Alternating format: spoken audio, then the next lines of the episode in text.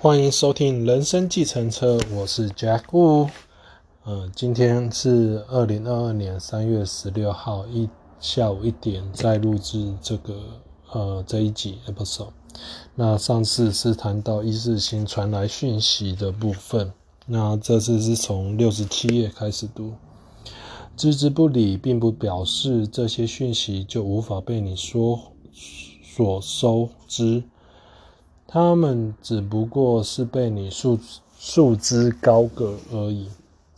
既没有被消化吸收，也没有被纳入你今天所专注于其上的信念系统中。但是如果你有心去找，它就是在那儿。11点整，它并没有消失于无形，你也不一定要知道自己要找什么才能找到它，因为若真是非如此不可的话，你能找到它的机会就几乎等于0。你所需要做的只是下定决心去检查你意识心的内容，明白它的确会有被你忽略的宝藏。另一个办法是透过检查而认识到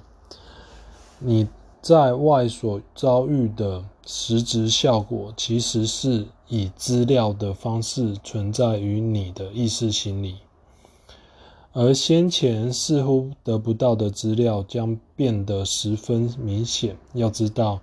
那些引起你的困难似乎看不见的概念，其实是十分明显可见的实质效果，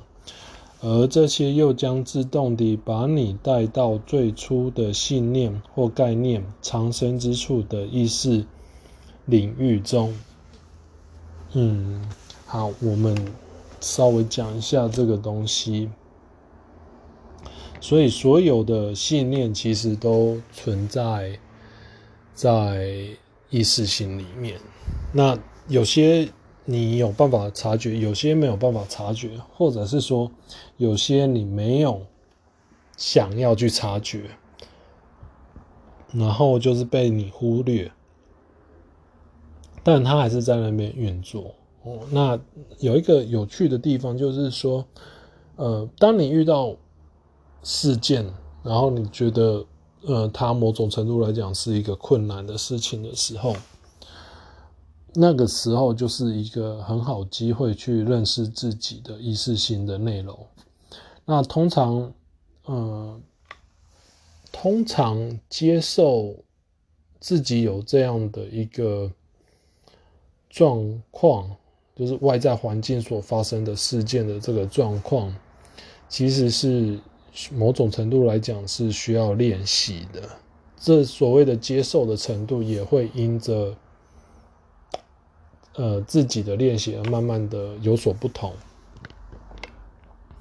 然后他这里有谈到说，当你接受了，你慢慢的认识到你的信念系统的时候，慢慢的就会就没有效果，就没有这么强烈，你的情感浓度就没有这么强烈。然后这时候你再去如果说，因为通常认识到自己的信念的时候，通常他看见，那就基本上就已经不太可能会再发生第二次了。那如果说再发生第二次的话，有时候你也比较有能力去对应这样子。所以在这种过程当中，有时候认识内在意识心的资料其实是需要练习的。那练习是有两种，就是一种就是藉由外在事件的发生，那另外一种就是聆听你内在的声音。所谓的声音的意思，内在的声音的意思就是一种每个人不同，每个人接收讯息的方式不同，有些人心静下来，他可以接收讯息，那这种接收讯息就某种程度就是内在的声音这样子。那这个都会带领你去理解你自己是怎么运作的。那检查自己的信念，这一些也都是让自己去认识你自己，然后再怎么运作，然后创造这样子。那检查外在事物、外在事件所发生的相对的那一个层面来讲的话，的确它是需要有一些练习，因为有时候太强烈来的时候，你像比如说第一次来的时候，你可能没经验，所以你也不知道怎么去做处理。那假设说你练习觉察，你会发现说，哦，我对什么什么东西有不管是念头还是有情绪，还是有身体上有所谓的反应，这时候就会可以去认识一下，说自己为什么会有这样子。那这些都是让自己在走这样的过程当中，慢慢的会朝向着自己想要的方向前进。然后在下一段再说一次，如果你对自己想要变什么，想要什么变得很能察觉的话，这些思想的本身就会给你线索，因为他们会清楚地说出你的信念。例如，如果你老是用钱不够用，而你检查自己的思想，你也许会发现自己经常在这里想，我永远付不起这笔账，我从来与好运无缘，我永远是穷鬼。或许你会发现自己在嫉妒那些比你富有的人，甚至更贬低金钱的价值。告诉自己，有钱人并不快乐，最低限度他们精神上很贫乏。这个有时候我自己也会去检视一下这个部分，就是像我有时候加完，尤其像现在打仗下去，通货膨胀，任何物价都上涨，然后有时候去加个油，可能4块钱，然后突然变5块钱，然后加完油就是硬生生多个10块钱什么之类的，然后就会觉得怎么这么贵，而不是用一种感谢的方式。所以有时候或者是去吃一顿饭，然后就会怎么这么贵，然后或者是说感谢自己有能力付出这样的钱，这是两种不同的状态跟思想。那我自己也是在调整这个方面，就是说我感谢我自己有能力付这一笔钱什么之类的这样子。所以就是有空自己去觉察一下自己平常的说话的一个模式，因为通常话身口意思言行那个都是会表现出来，然后自己怎么去看待自己。那我自己也是在调整当中，因为人生很多时候都是一直在调整再调整这样子，因为它就是一个变位，然后你就不断的经验再经验这样子。然后在下一段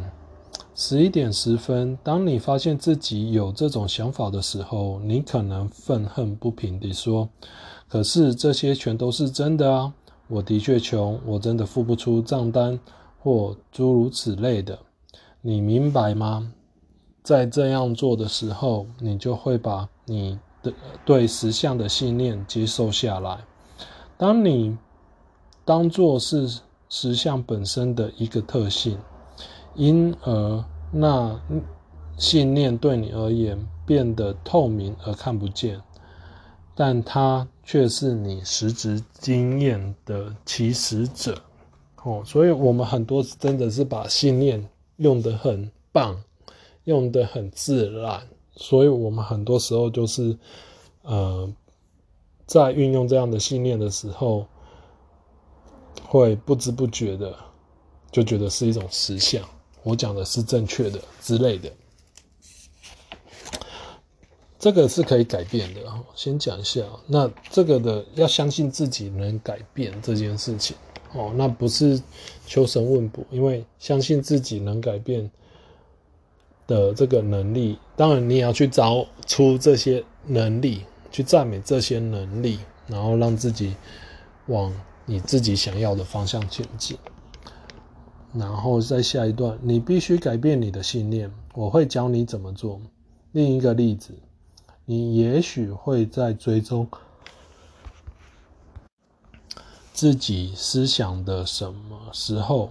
发现自己在想你的困难是在于你太敏感。发现这个想法后，你也许会说，但这是真的，我的确是如此。我本来就对小事有很大的情绪反应，但那是一种信念，而且是限制性的信念。若你更深入地追下去，你可能会发现自己在想，我这种多愁善感其实也蛮不错的，它使我卓而不群，或这个世界配不上我。这些一样都是限制性的信念，他们会扭曲真正的实相，你自己真正的实相。这个有时候就看你被教导成什么。我说的被教导就是有些像我们华人文化吃苦就像吃补这种概念啊，其实并不是会当作会变成这种负不代表会得正的概念。其实就看你每个人自己有没有去觉察这样的程度。那我自己有时候也会有这样子的状态，然后就会变成它就会变成一个拉扯，一个想要变好的，可是一个同时觉得这个感觉好像也不错，然后就会 stick with， 然后可是读了赛斯之书之后，就慢慢的就是会转变自己，然后去让自己调整往自己想要的方向去。那这个就是帮助自己在了解自己的过程当中，然后赛斯书里面有谈到热生热这种事情，然后一直在那边滚动，然后朝着那种滚动方向出去这样子。所以限制性的信念慢慢的就会透过自己的觉察，慢慢的就会调整，然后有些事情的弹性度就会出来，然后弹性度出来之后，你调整的机会就大。但如果说你都是固执，然后没有想要去做调整的话，或是认识自己，或者是甚至是欺骗自己，就像刚才念的第二段这个世界配不上我这种话，或者是觉得多愁善感是一件不错的事情的时候，基本上这些都是让你会走不出来。好，那当然走一些这个有时候朝着那个方向前进的时候，慢慢的走都会走到目标这样子。好，所以这种改变也都是每一天在做练习跟学习这样子。然后下一段 11:17，以上只是少许几个例子，说明自己的十分有益的概念可能不为你所见，同时却一直都在那儿限制了你的经验。我们一直在谈论意识心，因为它就是你们不好意思，刚才接个电话，所以重新练刚才的那一段话。我们一直在讨论意识心，因为它就是你在物质世界中一切活动的总指挥。我告诉过你，在本章之初，了解自我的重要性。自我是内我的最外在的部分，并没有被梳理，却是往外看向物质实相。用这个比喻来说，居于意识心的另一个面的我的那部分，则不停地接收心电感应的资料。要记住，实际上亦没有分割。我所以会这样说，是为了方便讨论。那在赛斯书里面，它有很多东西它都用分割式的方式来讲哦。那原因是因为我们是在线性式的学习的环境里面，所以你如果他讲一个概念说你中有我，我中有你的那种概念的时候，我们就比较会分不清楚到底是哪个部分，所以有时候是他的角度是拆开来，然后告诉你说虽然我是拆开来，但是 eventually 它的运作是合一的，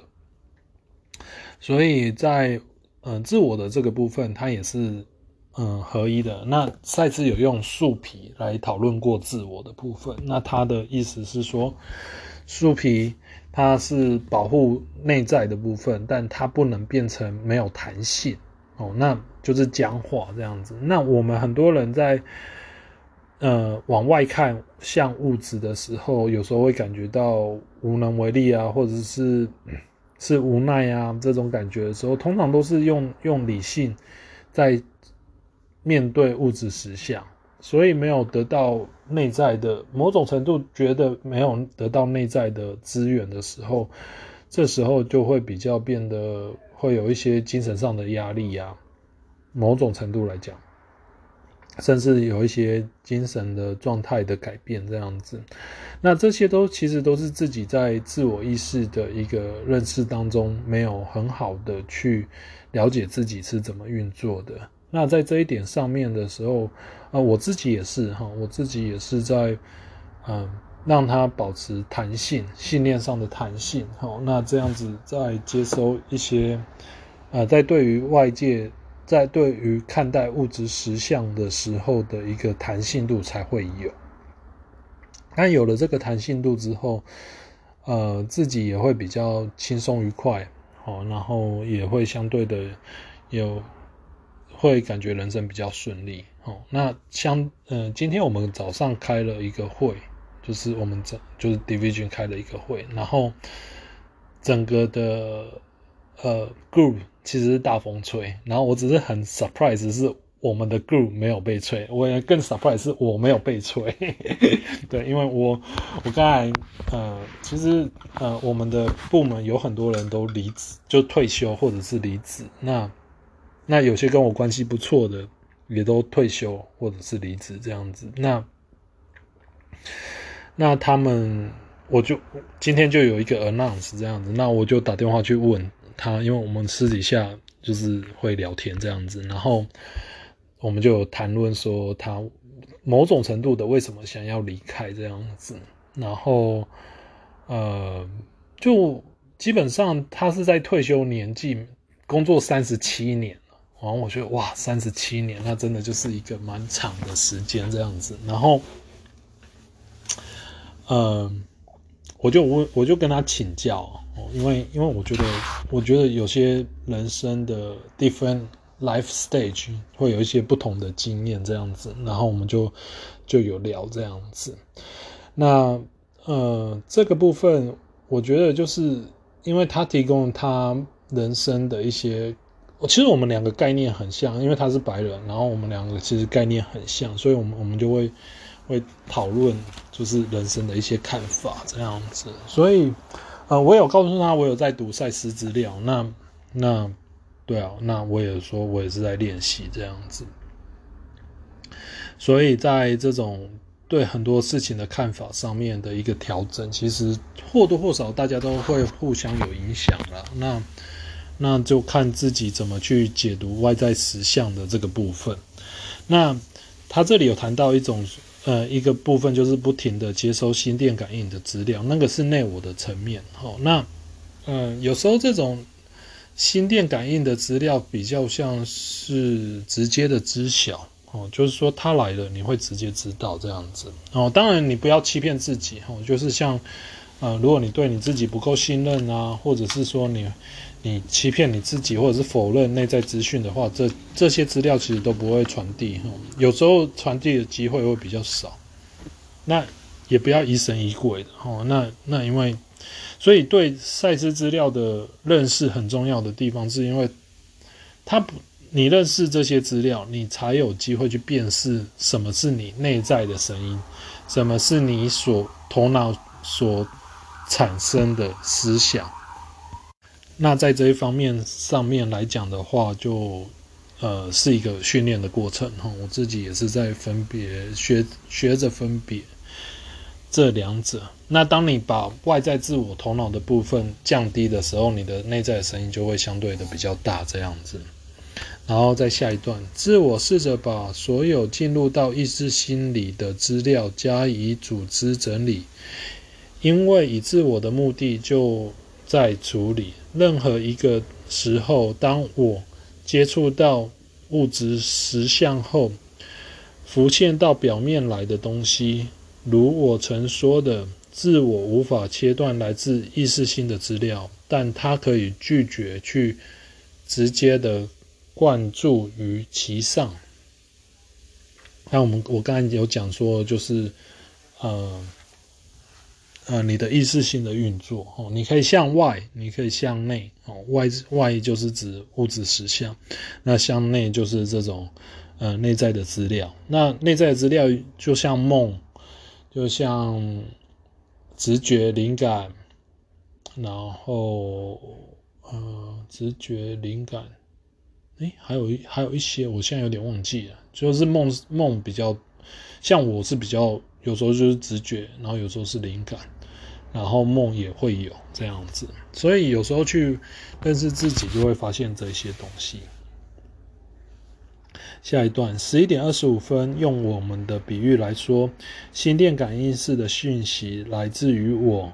的更深的部分，这些部分的接受能力强得令人惊奇，以至于必须要由某些组织来筛选过滤这些资料，有些根本与你无关，其他它是关于你所不知的人的资料。那这个他这里谈到的就是必须由某些组织来筛选或过滤，那这筛选或过滤就是来自于你每个人自己的信念系统。然后下面，你的心电感应的发讯者也是接收讯息人，因为概念是有电磁性的实相，而信念因为它的强度发出强烈的辐射，由于你自己的心理本质的组织结构，使得相似的信念集结到了一块，而你会心甘情愿地接受那些你本已同意的信念。好，那这个就是他这里有谈到的，就是概念是有电磁实相性的，就是 ideal， 然后信念的话就是它的强度就是更强这样子。也就是说，信念某种程度它就是很多的 ideal 聚集起来的，然后它所谓的强度也就是情感浓度的那一个部分，就是你对某个东西很渴望很渴望很渴望，然后再加上信念，那你就很容易去创造出你想要的那个实相这样子。然后他后面还有谈到一个心灵本质的组织结构这个部分，这个是非常有趣的，因为它就是很多的信念，那信念跟信念它都会有排斥的，就是说如果是不同的信念会排斥，然后同的信念会相吸，所以这就会产生了好恶这两个东西。那怎么跳过去，就是说对很多事情的看法来讲，某种程度就是一切都是最好的安排，这种角度去看的时候，你的好恶感就不会有这么强烈，因为你的情绪也不会有这么强烈，就是所有的信念都是平等的。那当然你也可以用头脑的层面操作啦，当你了解之后，所以你也可以去改变你自己的信念这样子，就是说你把那个情绪跟信念的浓度降低啦，然后去调整这样子。其实有很多做法，或者是专注在你的渴望，一直调整你那渴望。然后下面因此限制性的概念自动的就会令你去接受那些类似的观念。同样的，那些洋溢着自由、愉悦与自发性的概念也会自动的把同类的想法吸了过去。人与人之间有着无休止的互相作用，其中充满了各种念头的交换，包括了意识上的与心电感应上的。那这个部分就是谈的就是我们其实都在某个层面都是一视同仁，大家都一样，它只是在头脑的层面大家会觉得不一样。所以这个就是看赛斯书的时候，有时候你是看到是哪一个层面这样子。那有时候读书有些人是用头脑在读书，有些人是用感觉在读书，有些人是两者并用。那最完善最好的方式是两者并用这样子，就是你头脑的知识再加上你内我的那个感觉，或者是文字带给你的感觉，然后你可以去把它给讲出来，这种概念是最棒的。然后接下来再次的这种交换来根据你有意识的信念。在某些圈子里流行着一种说法，他们相信不管你有意识的信念或概念为何，你都会对心电感应室里收到的讯息有具体的反应。事实并非如此，强调的，你只会对那些与你有意识的概念相合的心电感应的讯息反应。他们与你对自己及对你的实相的看法相契。那这个部分就是你会说一切万有都在那里，那我怎么会，如果说你都感应得到的话，那讯息量的确是蛮大的。那只有一个东西你就可以感，就是说物以类聚的概念的时候，信念有时候就是这样子。所以你能体会到的就是以你自己的观念的一些对于这种心电感应的反应讯息其反应这样子。所以在自己怎么去调整自己的信念其实是非常非常重要的。因为这些东西其实会让你去改变你的人生这样子。有些人的人生是一瞬间就改变，那当然这种一瞬间的改变不管是变好还是变坏，它的那种运作模式其实是在于内在的那种一瞬间。所以在这种状况的了解之下，有时候自己对自己的一个认识吧，就变得相对的重要。要不然的话，有时候那个一瞬间的改变有时候是无法，有些人无法接受，有些人可以。所以这种调整其实是蛮有趣的。那相对的这种心电感应的部分就是在巴夏来讲的话，还是讲 permission sleep。我以前对 permission sleep 其实充满了问号，但是在某一天我突然理解了，就是允许。然后这种允许其实是在概念上，也就是说这就像赛斯书讲的这种心电感应上的允许这样子。所以你如果信念的一个弹性度有的话，你的允许自然而然的就会出来。那相对你可以接受到跟你不同观念的一个心电感应的某种程度的，看你开放多少，你越开放你可以接受的讯息量就越多这样子。那这种开放或者是不开放的的部分都是取决于自己的决定这样子。然后再下一段我还加上一句话，意识心本来就是自发的，他喜欢耍玩他自己的内涵，因此我并不建议你们一种严肃的精神训练，在每时每刻都检查你自己。我只告诉你们，在你们不满意的经验区域，你可以采取的反制方法。那就是游戏心啊，在这里谈的就是说，如果你要去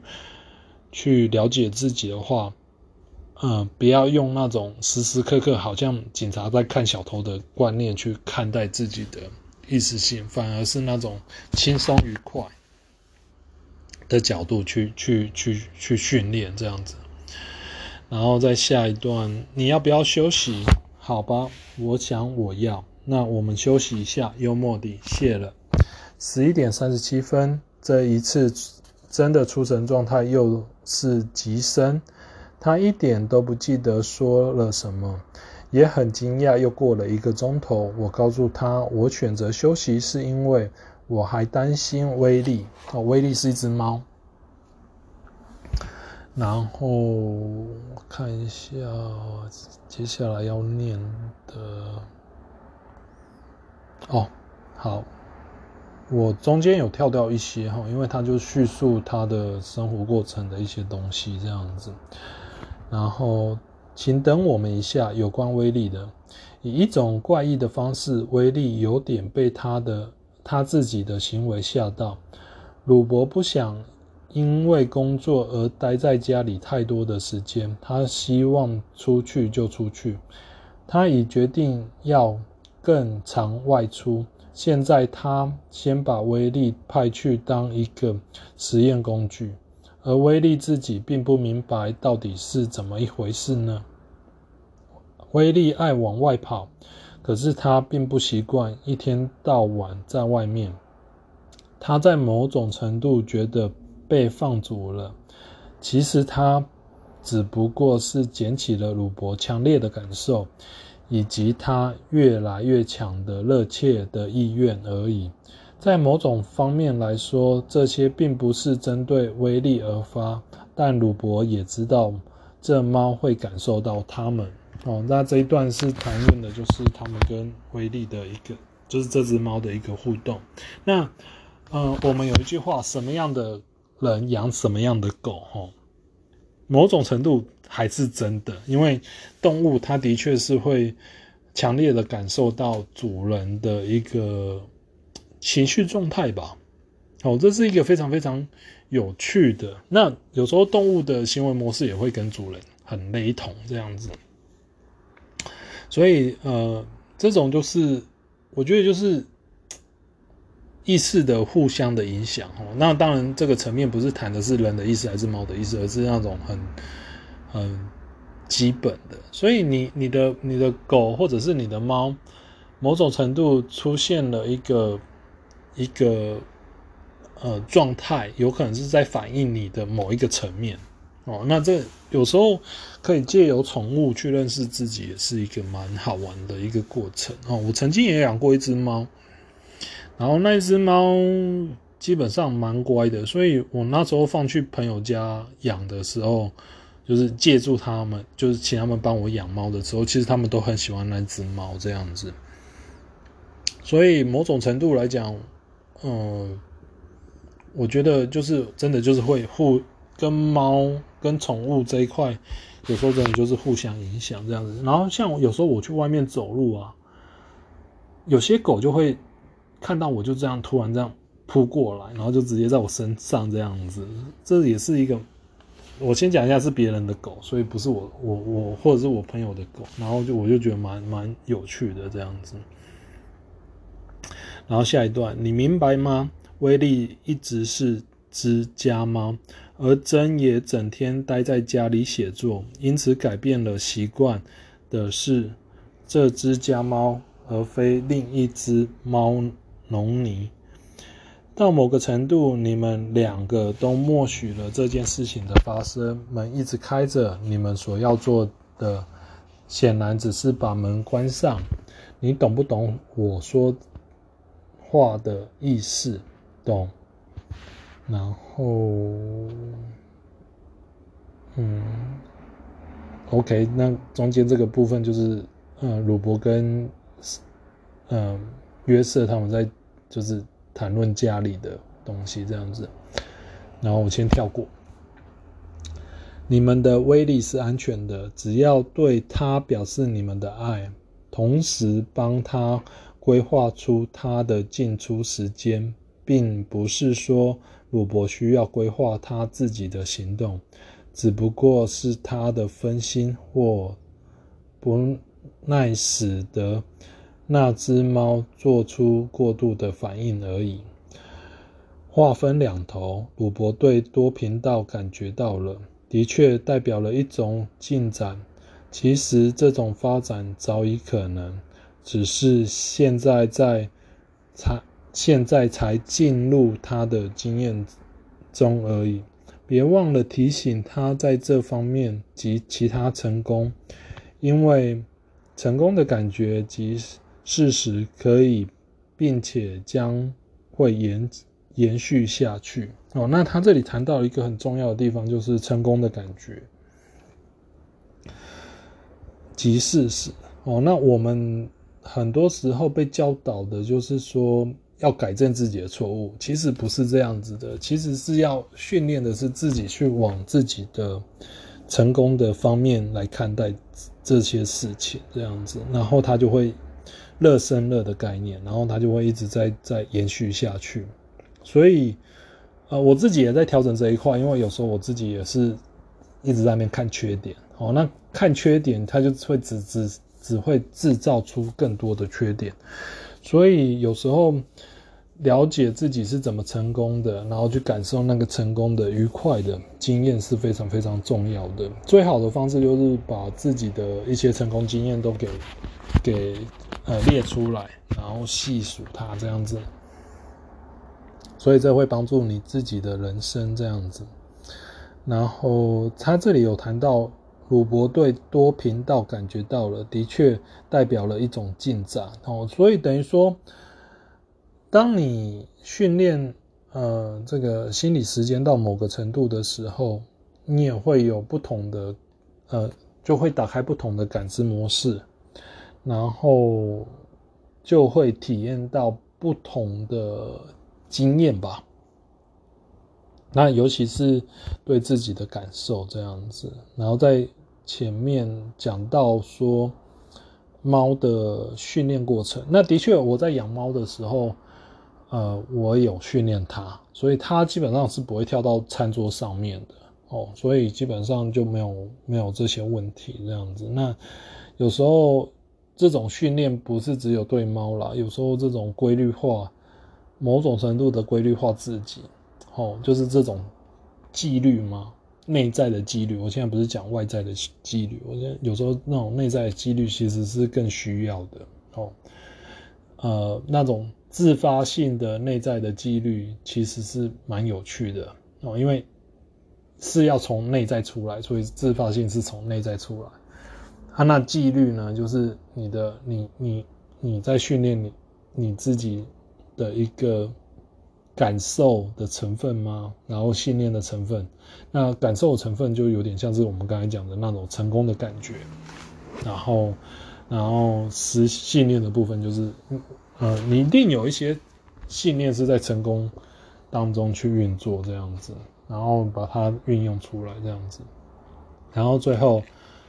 下一段是今晚的课就到这里，我下次一定会记得在正课之前后谈你的话，叫大声的，开心的。今天晚上我在第一频道给你们最终新的祝福，谢谢你，晚安，也祝你晚安。好，那我们也谈到这里，也差不多时间了，所以，他这里比较有趣的是说，我在第一频道里给你最终的祝福所以既然是多频道的话，有时候给自己一个想象的空间这个是蛮重要的，然后你就会很喜悦的收到那祝福。那我们今天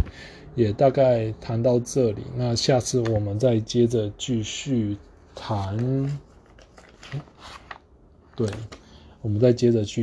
那最后如果你们有什么事情想要跟我分享，或者是想要问我的话，欢迎用 IG 联络我，我的 IG 是 JWU9688。 然后最后感谢大家的收听，人生计程车，感恩，谢谢，拜拜。